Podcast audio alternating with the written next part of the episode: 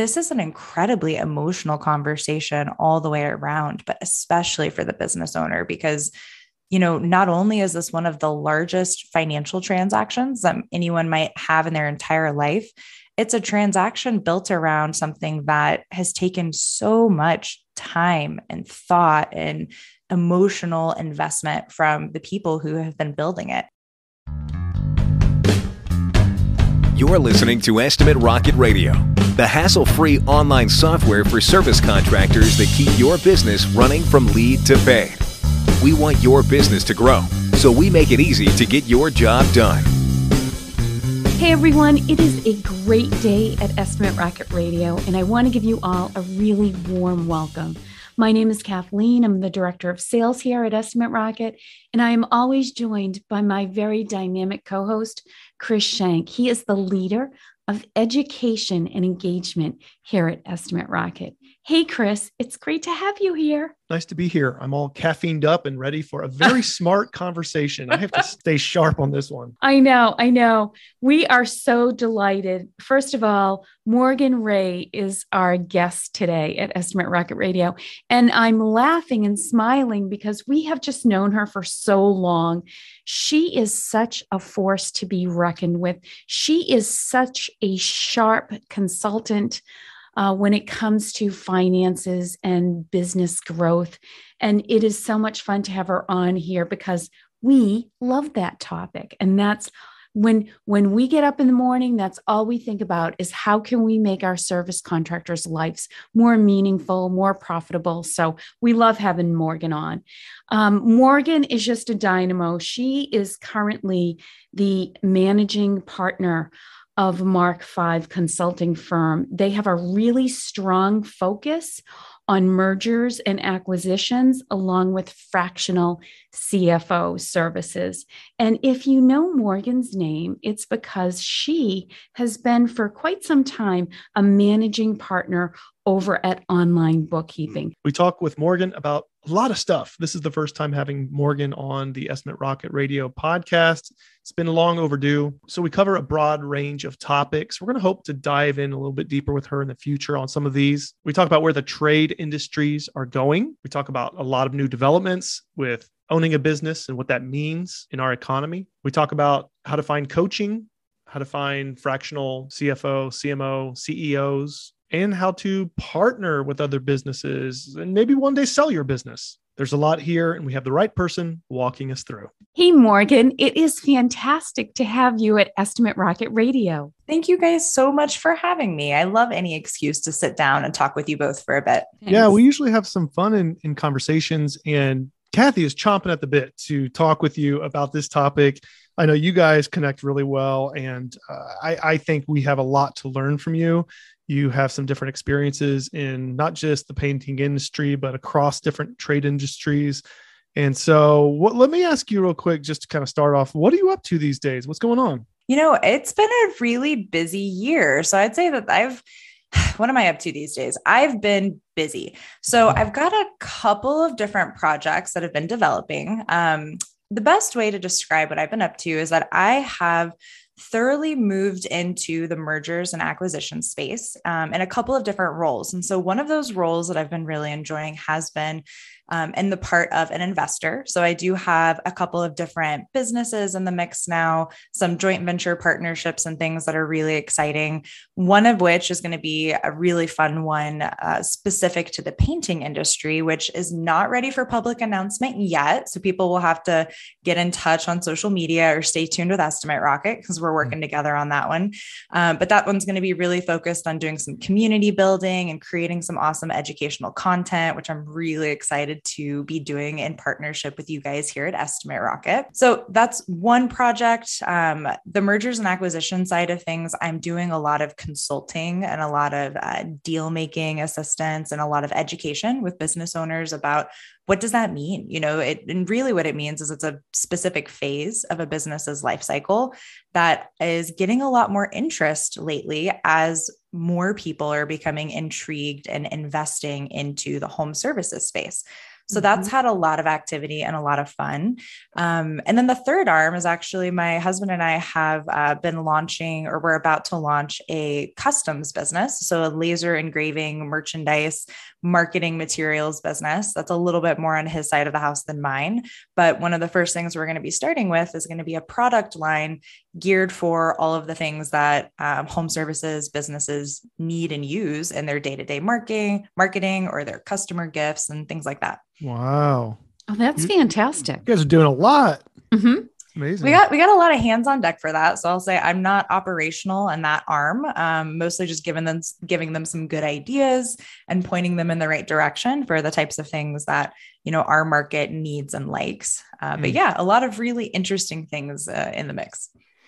So it sounds like you're reaching into a lot of the different trades and you're going to probably have a, a, picture of what's going on in the trades and service industries.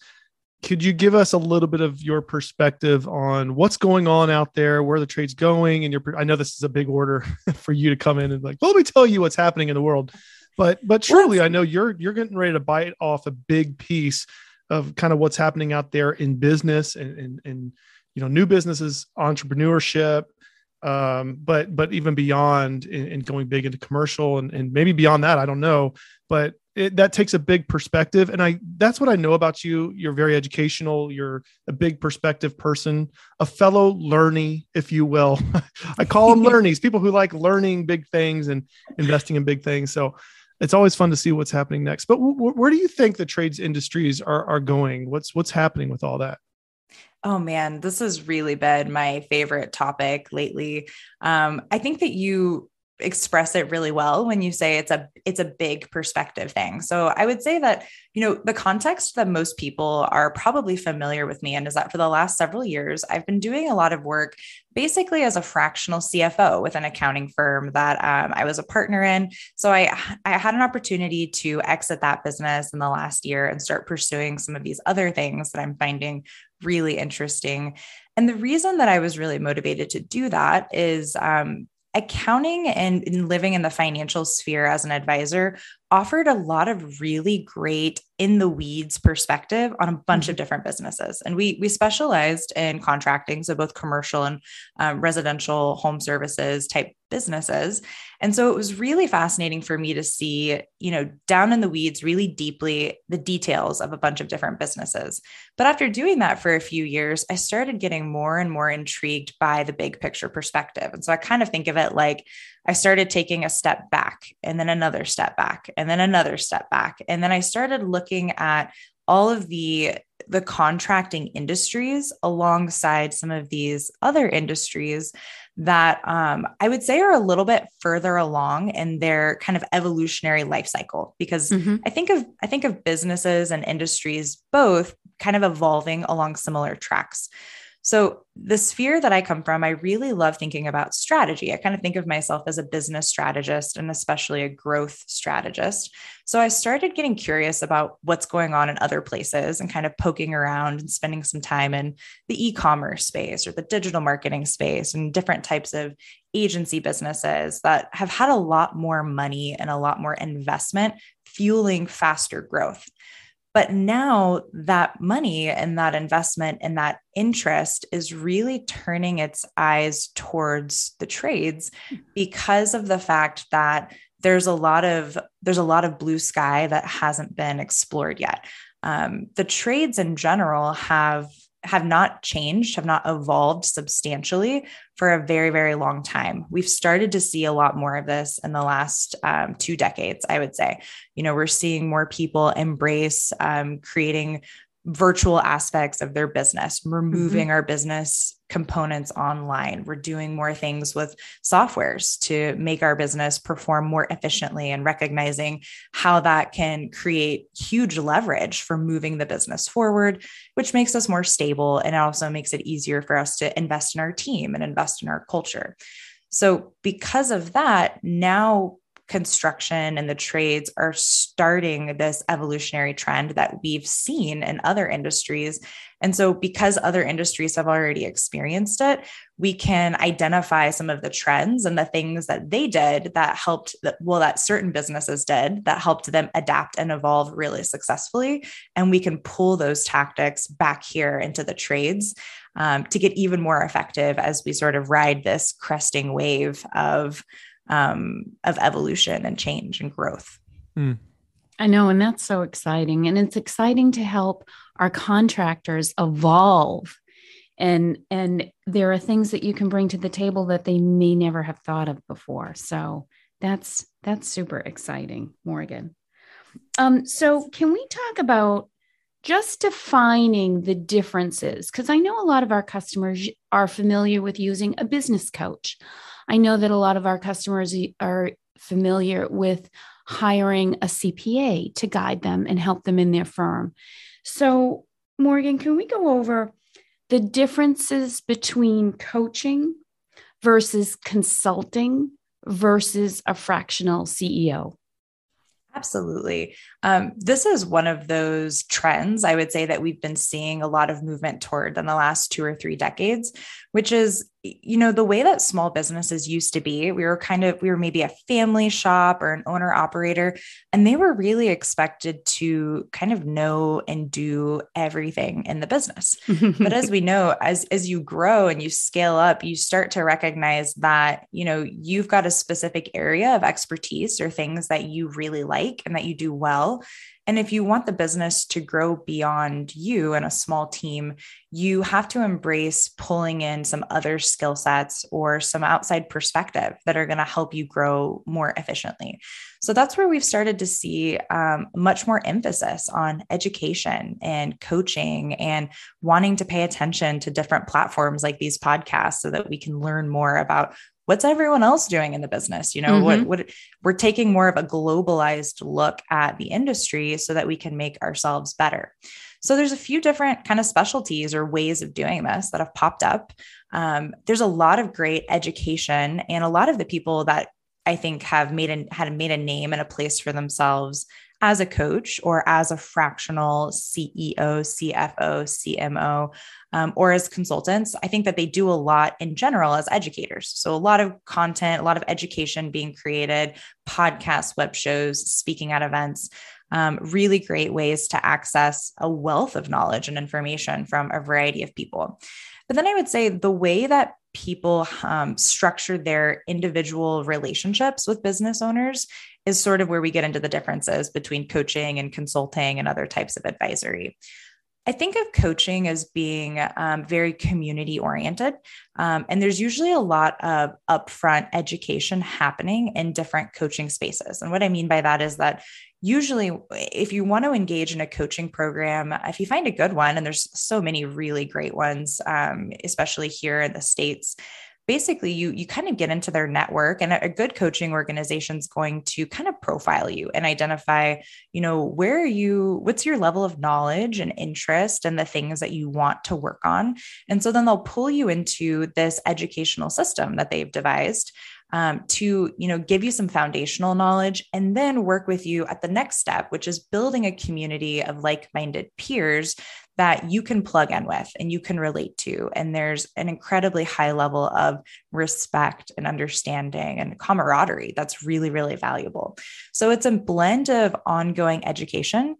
Definitely accountability is a huge part of that. And then the community component, I would say, are the three key factors that play a role in coaching.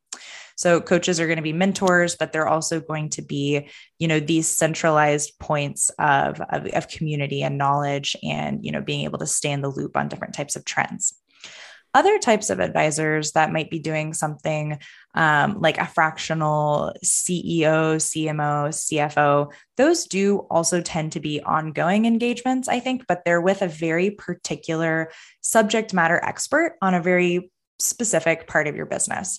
So I tend to think of those as, you know, you as a growing business, you might have a need for some pretty high level brand strategy or somebody to come in and redesign different elements of, you know, your marketing funnels or design some training programs for you on the sales side.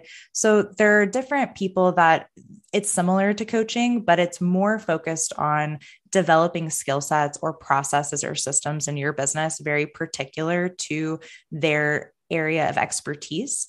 And it's kind of like, you know, you might not want to or you might not be able to justify having a full-time CFO right. somebody who specializes in that full-time but you want to have access to them and you want to be able to pick their brain and touch base with them and you know once a month or a couple of times a month might be plenty for your size of business but mm-hmm. you want somebody who's fully immersed in that particular skill set so that's what those relationships look like and then a lot of consultants, I think, might kind of dabble in a couple of worlds. They might do some coaching, they might also do some fractional work like that.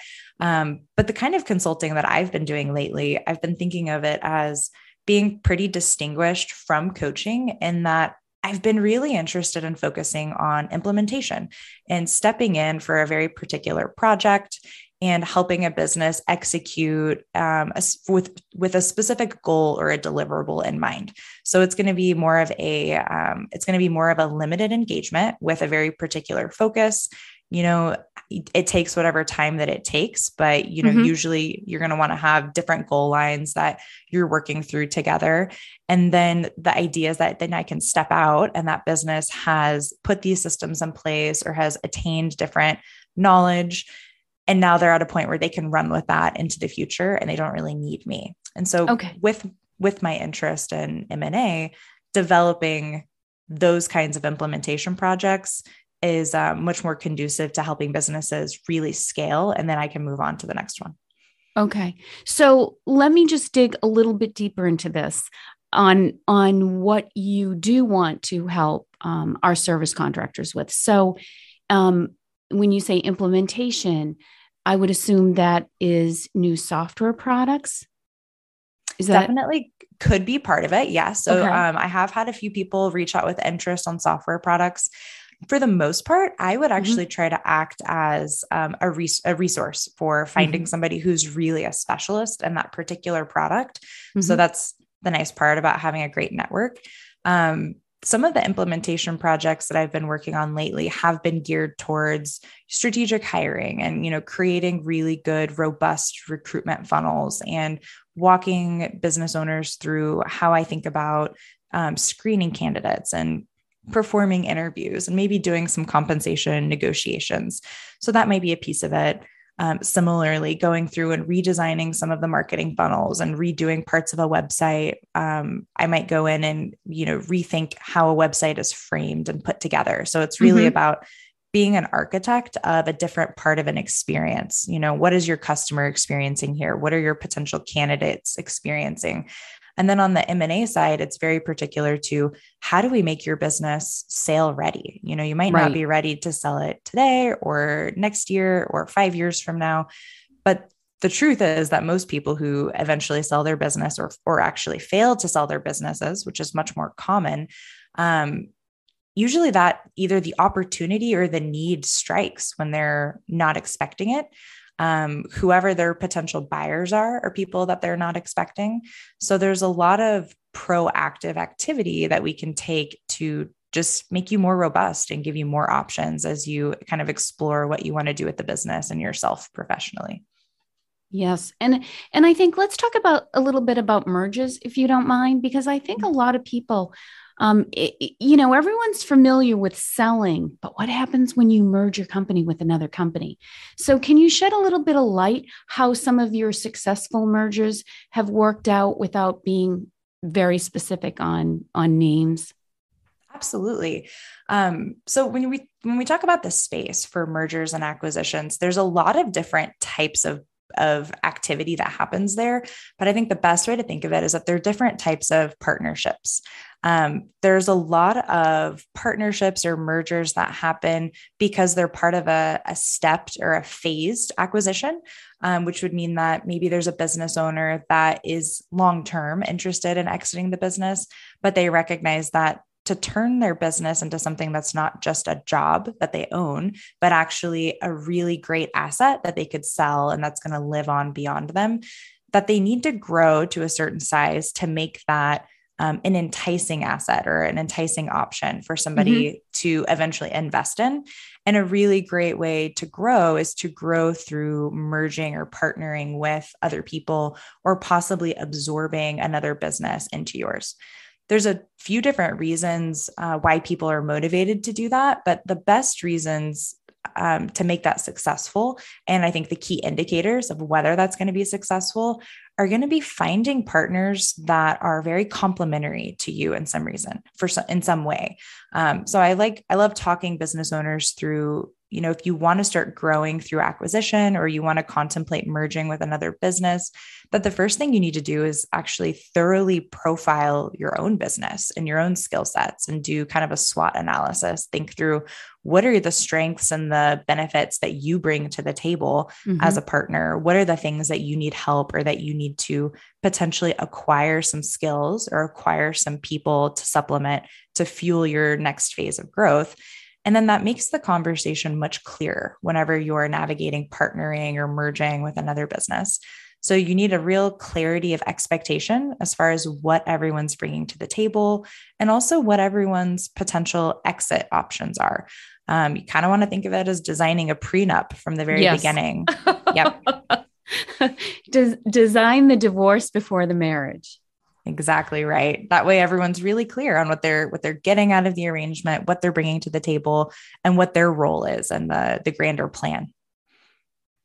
And like you said, a merger in one aspect can be you're writing out a check to hire a seasoned team that immediately can come into the fold and make you that much bigger and that much more efficient. So, whether mm-hmm. you're a service contractor or a software company, it all applies in the same way.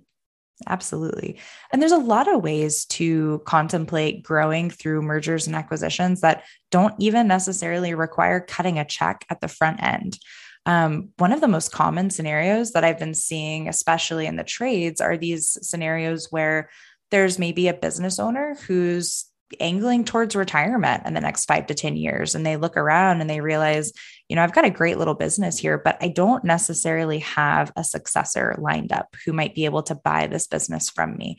Or I have a successor, but they, I don't feel confident that they've had enough time and experience with growing a business that they're going to be successful you know, buying the business from me and paying me for it over time, which is how most of these deals end up needing to be structured, mm-hmm. especially mm-hmm. if you want to get a premium for selling the business. You usually are going to get paid out over a period of years, but that's that can be pretty risky for you as a business owner, depending on who you're selling the business to, because you're banking on them running it successfully enough that they're able to pay you and make it profitable enough for themselves for it to be a win win and a good investment for them. So I think a lot of businesses contemplate doing a merger because it's a really great way to provide an upward trajectory and a career path for their current team and partner up with somebody who is interested in staying in the space for longer. They have the experience, they have the skill set needed um, to keep the business growing in, in, a great productive way and efficiently. So it's just, it's really beneficial all the way around. And that's kind of the most common scenario I'm seeing lately. Oh, I love these subjects. Morgan, I was so excited to have you on the podcast today. thanks for having me. Morgan, do you feel like there's a lot of fear with people who have been in a trade for a while? In the painting industry, maybe we see it, but uh, as they continue in business and maybe they're making money as they start out and they start growing and stuff, but then they start thinking about what's next succession or, or selling the business or merging or whatever do you feel like there's some fear of the unknown there that could you know i wonder if people as they start aging and, and they feel like one is they don't want to be working all the time in their business they want to eventually work on their business and that's a hard enough shift anyway mm-hmm. but as mm-hmm. they're hopefully get to that stage where they work, work on their business then they think well is this really is this business worth any money I, I heard somebody one time quantify how much they think their business is worth by how many email addresses they had. Oh no. Mm. And and this was somebody who had been been in business for a while and had several I don't know how many employees, but several employees. But that when I heard that, I was like shocked. I was like, "Oh no."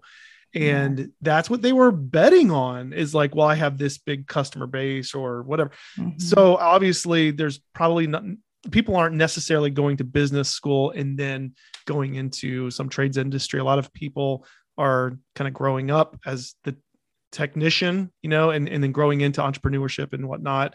And so they're kind of learning about these things. And sometimes they feel maybe too late. So there might be some fear that uh, oppressing and burdening people as they kind of contemplate these subjects. Do you see that playing out? And do you feel like some of what you bring to the table is some enlightenment and some hope for knowing what to yeah. do next? Oh, yeah. I think um, that's a really insightful perspective on that, Chris. And it's so true. Um, so much of this, it, it's a it's a major life transition. And I and I talk about that all of the time, whether I'm talking about it with um, maybe investors who are interested in coming in and partnering with businesses on the ground to help fuel growth, or you know, somebody who's thinking about adding one of their key team members into the mix as a partner, or they want to merge with another local business this is an incredibly emotional conversation all the way around, but especially for the business owner, because, you know, not only is this one of the largest financial transactions that anyone might have in their entire life, it's a transaction built around something that has taken so much time and thought and emotional investment from the people who have been building it. So there's mm. a few yeah, there's a few dynamic elements in play here. So one is just, you know, we we spend so much time on something and we've obviously invested massive amounts of effort into it it can be easy to become a little bit um, we can kind of overestimate the value of that to someone else. Um, and you know business valuation is even more complicated than something like having real estate appraised. There's all of these different elements that might be more important to different types of investors, similar, very, very similar to real estate. So there's um, a lot of different kind of levers and gears that you want to think about if you're wanting to build the business into something that could potentially sell or could potentially support you as you exit into retirement. Mm-hmm. Different pieces of this that you should be paying more attention to developing so that it's more enticing to someone mm-hmm. outside. Right. But I but I do think there's a lot of fear around um, what's this next phase of life going to look like and in some ways, I think we're better off now than we have been because people are starting to have this realization and conversation much, much earlier than I think they were before. And mm-hmm. I think mm-hmm. it's largely been fueled by the difficulty in hiring right now. Like everyone is seeing it very up close and personal that they're struggling to get new people into the business. They're really struggling to keep people motivated to stick around. And it's started to make people question the long term viability of like building up somebody to take over the business. And they're having those next step conversations with themselves. So at least we're a little more prepared. We're thinking ahead a little bit more than I think people really probably have been the last several mm-hmm. generations. Yeah. Right. And I know that I'm just throwing this off the cuff, but do you think, um, of course, growth is a major indicator of how a company is doing when someone wants to buy them, uh, growth year over year. But do you also think that um, if you have a solid, repeatable um, customer base year over year, do you think that's something that a company is going to want to buy and that will value highly? Yeah, there's a lot of different elements. So one of them is going to be maybe growth year after year, mm-hmm. um, how stable profitability is if we're not having major swings. So usually for evaluation, you're going to be looking at probably the last five years of financial data. Um, some of the other factors that are going to be really important to, like, if we were looking at this from the perspective of an investor who's just analyzing these metrics and doesn't really know a lot about the business on the ground, they're going to be really curious about you know the size of your customer list is important but more than that they're going to be curious about how many of those are repeat customers like what's the average lifetime value of mm-hmm. one of your customers what's your average job size you know in, in other industries they call it the average cart value because different people will purchase at different amounts mm-hmm. um, so they want to know like on average how how high is that um, is the value of a single transaction compared to maybe some of your competitors. And then one of the other um, big pieces that any kind of partner is going to be interested in is the operator. Who's operating the business on the ground? Like where are these these key people? Um, are they the business owner who's looking to exit? Because if the business is really focused and centralized on you and you want to exit in the next few years well now that means that you know coming into it we have the problem of needing to find somebody up to replace you because most investors and partners they've got a lot going on. They're not interested right. in stepping in and being hyper operational for for long periods of time. So those are a few of the things that um, play a pretty big role in whether this is a good deal or not. Hmm. Such awesome information. I know, so good. We don't talk about this much. I know, I know, but it's exciting. It it really is. Uh, my last question, maybe Kathy has something, but I want to ask real quick, and maybe this is like soundbite material, but if you were to answer somebody's question who was asking, um, how much do you think my business is worth? And, and is there some quick percentage of what their yearly revenue is or their yearly profit? Is there some quick like percentage that if you make this, if you profit this per year, then you could probably sell your business, or maybe it's like, uh, you know, a mm. multi-year profit or something. But is there a quick calculation there, or is, are there just too many moving pieces? There's so many moving pieces but a quick benchmark is going to be you know any business that's doing less than 10 million a year in revenue um, a, a quick and dirty valuation is going to be based on your ebitda so let's think about that as your net profit before you right. do any depreciation for most mm-hmm. for most contracting businesses mm-hmm. so net profit before your depreciation um, an average business and most of the the construction or the trade space is going to be about two and a half times ebitda which is not a lot it's really not a mm. lot for most businesses. Now, one of the tricks here are that you can position yourself to get sometimes three to four to maybe four and a half times EBITDA, depending on how well positioned the business is. But then the next trick, and the thing that most people who are aggressively pursuing growth through acquisition or roll ups is that when you get to a certain size, and it's usually about 10 million in revenue and up, profitability becomes less important. Now, what we're predominantly concerned with is actually top line revenue. Um, there's a lot of different ways of packaging up different businesses together. And just by increasing the top line revenue, not changing anything else about the business, the valuation multiple goes up because now we're appealing to a completely different type of investor.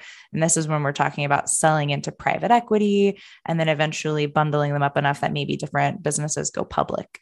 Mm-hmm. Um, so that's really like the long term strategy is kind of getting out of the weeds here with the smaller multiples. People mm-hmm. want to get bigger, create more stability, and then the valuation multiples start jumping up pretty substantially. Fun and that's why they need you, Morgan. Yeah, yeah you kind of do need some.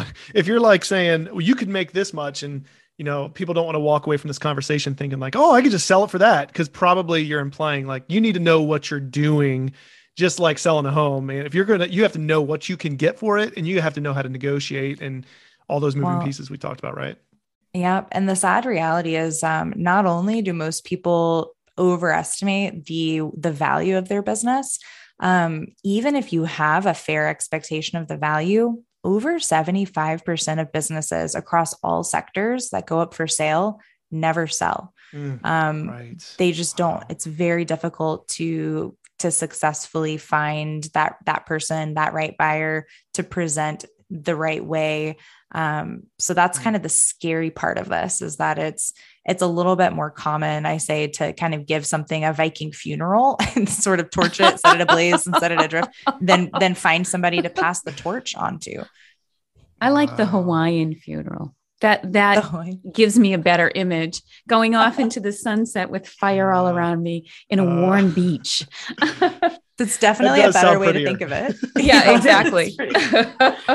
that's, yeah. that's amazing. I've had very private, personal, confidential conversations with business owners in the past several years. And um, what you say about that 75% can't sell. And that rings true. And it's very consistent with my experience in, in talking to people and uh, and it's sad and you know i could never talk about it but just you saying that like I'm like yep i could definitely attest the fact of I, have seen that, and it's always shocking. It's always shocking. So this is all good information, which arms you for any contingency. You know, there are things that in the future we're always trying to do our best to plan, but things come up that are unplanned. And uh, you need your information people around you. So, Morgan, you're one of those people. We're really thankful to have you um, just in our network and excited to see what you're going to be doing in the future. Lots going on. Morgan, real quick, how can people get a hold of you if they want to contact you? Yeah, best way to get a hold of me is going to be to email me. So my website for Mark 5 Consulting should launch here in a couple of weeks. I've been very very busy actually. It's a good problem to have. So the website's been sort of an afterthought as I tackle some projects.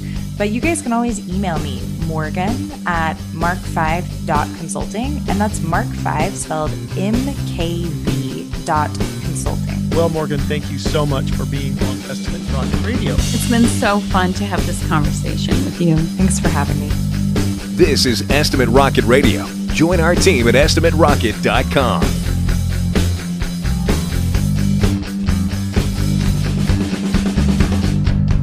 it's a little bit more common, I say, to kind of give something a Viking funeral and sort of torch it, set it ablaze, and set it adrift, than than find somebody to pass the torch onto.